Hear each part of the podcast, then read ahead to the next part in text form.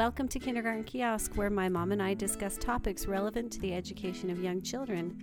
I'm Lindsay, and she's Kathy, and we both have our master's degrees in education and kind of nerdily like to talk about educational things. If you enjoy this podcast, please rate, review it, and subscribe to it. That would really help us out. Today, we'll be talking about early mathematical concepts, and I have E and G here to help me demonstrate. Okay, say hi. Hi. okay, I'm going to give you some beans to count, okay? One, two, three, four, almost there. Four, five, nine. How many beans were there? How many are there? One, two, oopsies, four, five, six.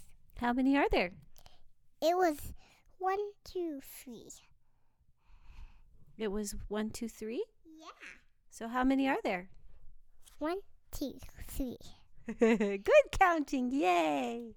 I want you to count how many beans are in my hand. Okay. Okay. Can you put them in the cup while you count them? One, two, three, four, five, six, seven, eight, nine, ten. How many beans are there? Zero. Zero in my hand. That's right. How many are in the cup? Ten. okay, if I dump them out on the table, how many beans are on the table? Uh, one, two, three, four, five, six, seven, eight, nine, ten. How many beans are on the table? Ten. Okay, what if I spread them apart like this? How many beans are there on the table now? What? One, two, three, four, five, six, seven, eight, nine, ten. So, how many beans are there? Ten. Okay, what if I put them in a circle like this? How many beans are there? One, two, three, four, five, six, seven, eight, nine, ten. How many beans are in the circle? Ten. Good job. Okay, put them in. Okay. Mommy, I Now put them in the cup. Hey, Mom. Hey, Lindsay. Do you want to talk about math today? I do. I, I love to talk about math. Because you're going to make me do the talking this time, right? Mm, yep. so you've listened to G and E and they're counting. So what did you think? I think they're adorable. I wish all children could count so cute. All children do count so cute. So tell me about their counting. All right. Well, you've noticed how G can count in the right order. And she was even matching one object to each word that she said. But when I asked her how many she had, she didn't know the answer. I said, How many beans do you have? And she said, I have one, two, three. So she's just barely starting to learn the routine of counting, but she doesn't have all the concepts that she needs to be successful. When E was counting 10 objects, and then I asked him how many he had, he immediately said 10. But then when I dumped out the objects and rearranged them, he had to recount them all over again. So he's a little farther along the continuum than G is, but he's still has some things to work on too. It kind of reminded me when I count in Spanish. I'm really good. Uno, dos, tres, cuatro, cinco, seis, siete, ocho, nueve, diez. Mm-hmm. But then if someone says, all right, count to four, I'd have to like hold my fingers up. Uno, dos, tres, cuatro. And if they said, well, how many is that? I think I'd have to count uno, dos, tres, cuatro. Because even though I can count, I don't have number sense Right. in Spanish. Comparing it to another language is really good because you yeah, I, I'm the same way. I can count to 10 in Spanish, but if you hold up a set of fingers, I don't know what it is. I have a lot of students when they're counting objects, if they get to and I 17 and I say stop, mm-hmm. and then I rearrange them, like put them in a pile and I say how many are there now mm-hmm. and they don't know. They tr- they recount. They have to. They're not able to hold that in their head. Mm-hmm. And the kids that can say 17, if I take one more bear and add to their pile, some of them are unable to start at 17 and, hold that in their head Go on to and say 18. They, They, wanna, re- they have to start all the way from they have to start over counting. Yeah, which is very common. Let's talk about the very earliest concepts in number sense. Because even though some kids will have these concepts when they enter kindergarten, they're concepts that don't go away. You build upon them and you build upon the knowledge they have within these concepts, and you just make the numbers more complex. So, the first concept, well, okay, I'm going to probably mess up and put these in an order, but they don't go in an order because Okay. all number concepts kids work on simultaneously. So there's no order to this, but I will probably accidentally say there is at some point, like I already did. There's no order. okay? But the, Okay. the first one I'm going to talk about is rote counting. Rote counting is that they know the names of the numbers and they can say them in order. Hmm That's the very earliest skill, which we can do in Spanish. French, English, and Russian, You can you and can German, count and in- Japanese. I can rote count in 10 languages, 1 to 10. Well, that's impressive. Well, I had nothing else give to one. do when I worked at the kin- at the turkey plant. you learned how to count. Eins, zwei, At the drei, turkey vier, fünf, sieben, acht, neun, zehn. So that is rote counting. You know the order, you can say it, hmm but you don't have a meaning attached to it. Exactly. Well, I So kn- the I know what number they mean because I'm translating it in my head. into English. But so I it's a little more But I would have counting. to start over at one every time. Like if you said, "Well, how do you say six in in German?" I'd have to say as I touch my fingers, eins, zwei, drei, vier, fünf, sechs. You'd have to use your fingers so that you can keep Yeah. track. So Okay. I I don't have useful meaning. I don't know. So it's it's a little bit more than rote counting than you can do in other languages. Not really. because rote counting but rote counting isn't isn't even attaching it to your fingers or to objects it's just knowing the sequence that's all it is okay. okay so after rote counting the next step But not really One- a step. which is not really a step is one-on-one correspondence Okay. and that's when you can match one word that you say to one object Mm-hmm. and you children build on this as they children build on this as they learn number comple- complexity so uh, a kid who matches one to one within 0 to 10 they might not be able to match one to one in the teen numbers or in the 20s because as numbers get more complex they can lose track of the skill a little bit. But one to one is being able to sit to one to one is for every number that you count you match one and only one object. And you see that most often in very small kids when they're counting and they count and they may say one two but they're actually touching three objects three four they don't match it match it up Well, that's pretty interesting because today I had a student counting for me, and they're they were great at one to cor- one to one correspondence until they got to eleven, and then they they quit. they lost track And I couldn't figure out why they could do one through ten, and then all of a sudden they couldn't. Which is pretty typical because you said you're working on teen numbers in your class right now. So that's exactly where they would be is losing track in the teens a little bit.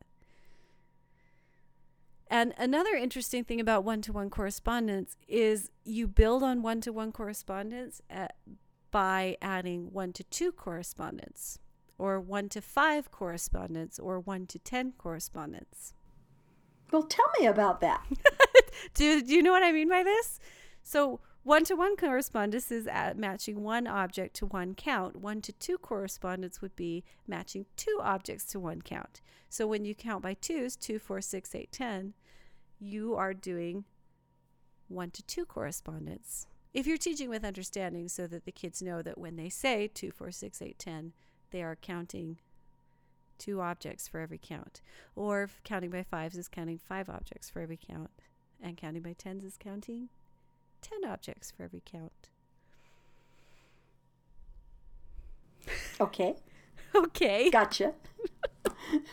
We've been doing a lot of counting by tens. So you're practicing 1 to 10 correspondence. Okay. Okay. So the next component that I want to talk about, Component. That was lame. Just say the stat. next component of early number sense that I want to talk about is conservation of number, Okay. which uh, E and G both do not have from their counting that I recorded earlier. Because conservation of number means that they understand that no matter how the objects are arranged or how they are presented, the actual amount of objects does not change. Mm-hmm. So if you've counted out 10 and then that those 10 objects are moved in a circle or a straight line or two lines, it doesn't matter. There's always going to be 10. And it also applies if they see a group of 10 beach balls and a cru- group of 10 beans. If they don't have conservation of number, they will tell you that there are more beach balls than beans. Because conservation of number is all about what is presented to the child visually mm-hmm. because they expect that what they see visually will be what is true. So if a, a group looks bigger, then to the child's way of thinking, it must be bigger. Okay, so today we had we did the number twenty, and there was um, two 10 frames on the first problem. There was two 10 frames that equaled twenty, and then the next problem was an array of oranges in a circle to count to find out what was 20. So on a flat 1D worksheet, they were trying to teach conservation. Correct? Yeah, which is not the best way. I mean, it's okay. Sometimes you have to work with 2D, but Oh, two, not 1D. One- Cut that out. you when I say called 1D? it 1D. You said I think 2D. I did. so they were using a they were using a flat worksheet to try to teach conservation of number, which is sometimes you have to do, but you're really trying to teach kids about perception, and so worksheets aren't gonna really No, They aren't really it wasn't going to cut it. cut it. no. Okay, so I said they might do, but I think I wasn't right. They won't do. It doesn't work. No, they're not going to. All right. So the next component that I want to talk about is cardinality. And cardinality is when a child understands that the last word they say is the amount in the group. So, G, when she counted and was able to count to five and was able to match each object one to one, but then when we stopped and I said, How many do you have? And she said, I have one, two, three she she doesn't understand cardinality yet. She doesn't understand that we're counting to find the amount and the last number you say is the amount in the set. And this can be kind of deceiving sometimes because if you were to listen to G count, you would think she understood this unless after counting you asked her. So that's what you have to do to find out if kids understand cardinality is not only have them count, but after counting, ask them how many there are to find out if they understand that.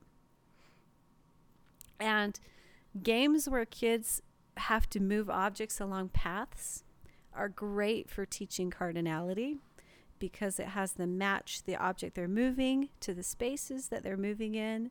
It has them count a certain number of spaces and then see that when they say five, they've landed on the fifth space. So uh, there's a great game by John Van de Walle called Fill the Shoots that I've seen lots of variations in. But that's a good one where they move ki- move objects along a path and try to fill up a, a row. And that helps teach cardinality because they're matching one to one and they're seeing how many it takes to fill up the boxes. I like those games. So I think that there are a lot of people who do not understand what the word cardinality means. I've heard a lot of discussion because you know that is a common core standard, mm-hmm. counting and cardinality. Mm-hmm. And I've heard a lot of people misuse the word cardinality. How have So I you think heard people very- misuse cardinality? Oh, I just think a really simple answer of how you uh, definition is it's just saying the last number that was counted is the amount there are. Yeah, the last number you I think that's a good simple way to. That's what cardinality is. And it goes along with another concept, which is hierarchical inclusion, which is similar to cardinality but different because hierarchical inclusion is an understanding that a group of numbers contains all the previous numbers that you said. Which sounds really confusing. So let me try to explain this better. So if I have a set of objects that are five, one, two, three, four, five, five, the amount five also contains the amount four, and the amount three, and the amount two, and the amount of one. Those are all contained inside the amount of five. So if I want to use the number five, I can take out the groups within it. So five is also four and one, and three and two, and two and three, and one and four. Did I mess any of those up? I feel like I. So, no, you oh, didn't. okay, good. So hier- hierarchical. I'll say that word. Hi, hierarchical. hierar- no, I can't say it. Hier- hierarchical, hierarchical inclusion. Inclusion. Is you can just call it. Is that another way of saying decomposing and composing numbers? No. Composing and decomposing numbers is something that a child is able to do if they understand these other concepts. These other concepts are things that underlie what our kids are doing, but they're not the thing that they are doing. Does that make sense? Hmm it does. So when you talk about hierarchical inclusion, it makes me think of nesting eggs. Yes, I think that's a great example. Yeah. or so Russian nesting it- dolls because the big doll has all the little dolls inside of it. Or those when when they're toddlers and they have those number stacking towers. Do you know what I'm talking about? Where they have the big cup that says 10 and inside the 10 is a little cup that says 9 and then 8 and then 7 all the way down to 1. I think those are good examples of inclusion because Yeah, that is. the bigger number contains all the numbers inside of them. And that's a really important thing that kids have to understand if they want to add or subtract fluently or decompose or compose numbers fluently. Because if they So do do kids come upon that naturally with practice, or is that a skill that has to be taught? all of these things, all of these skills, kids come to understand through lots and lots of exposure. And through teaching, you, you can teach it directly, but it's it's a lot of exposure because these are these are things that they have to kind of construct in their minds themselves. Does that make sense? Mm-hmm.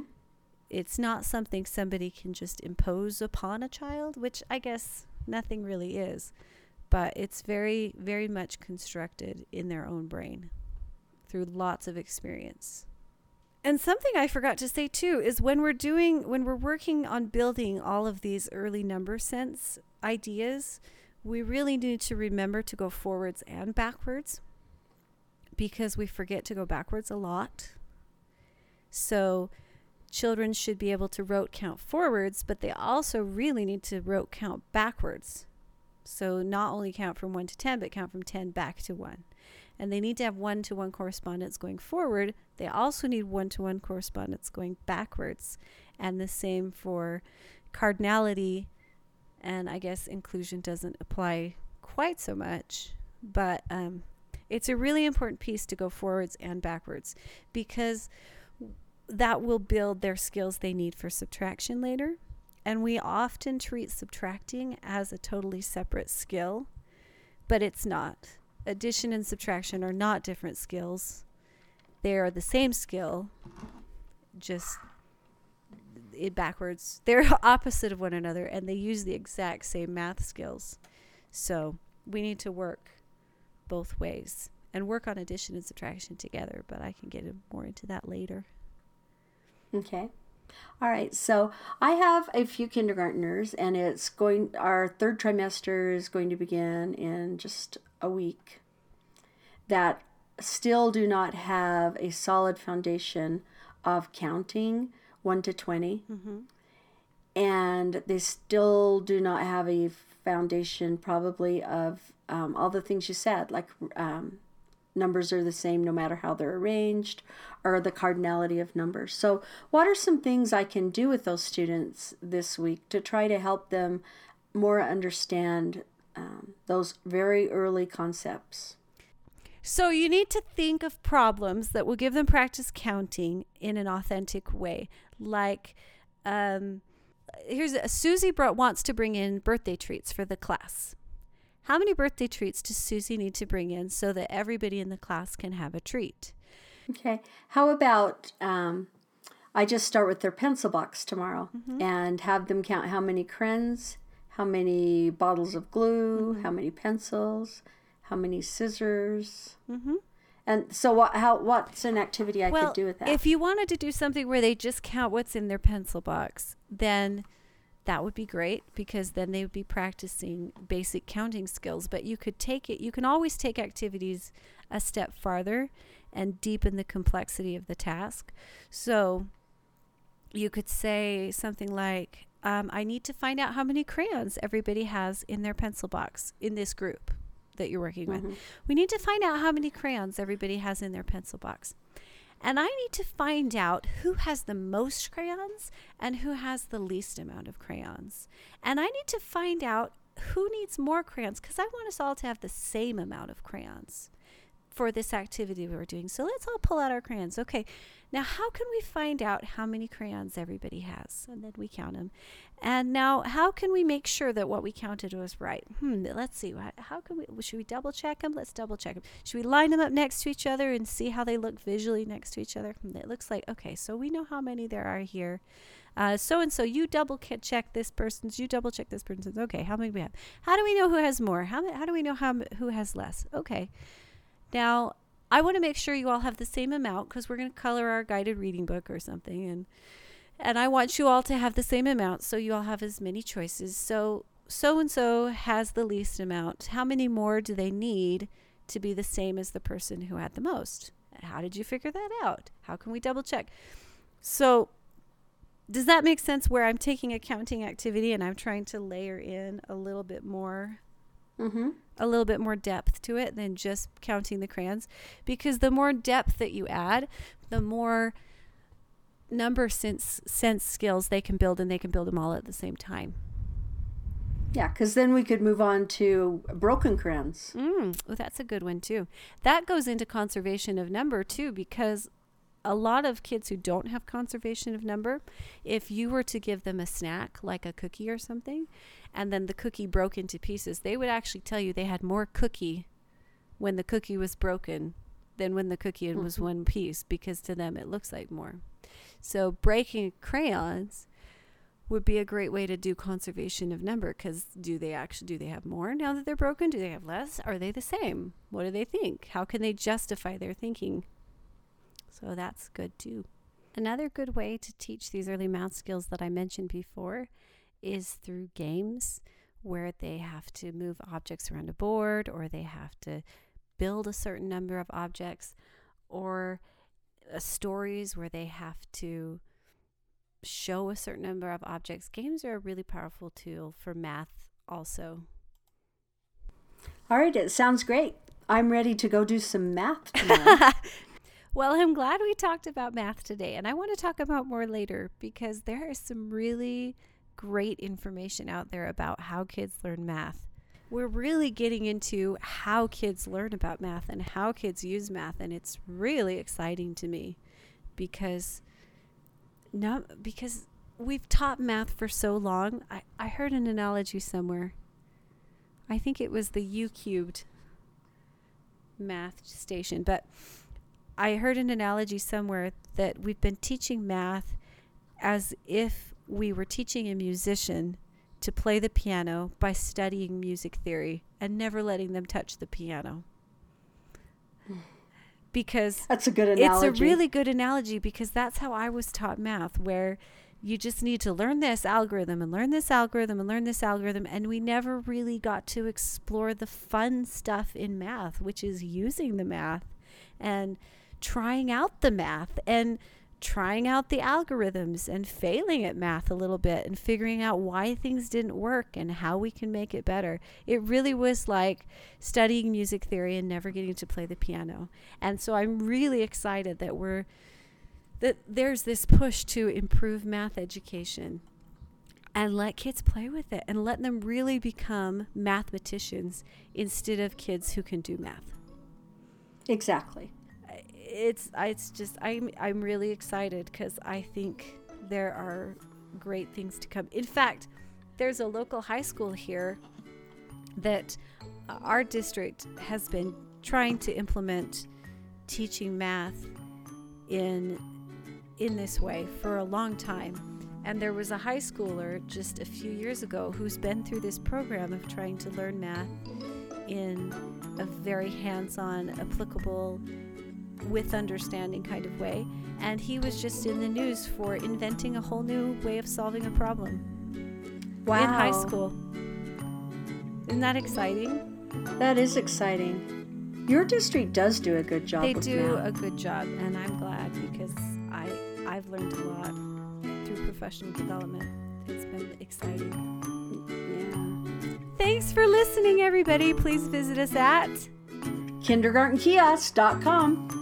and thank you to bensound.com for our music. See you, everyone.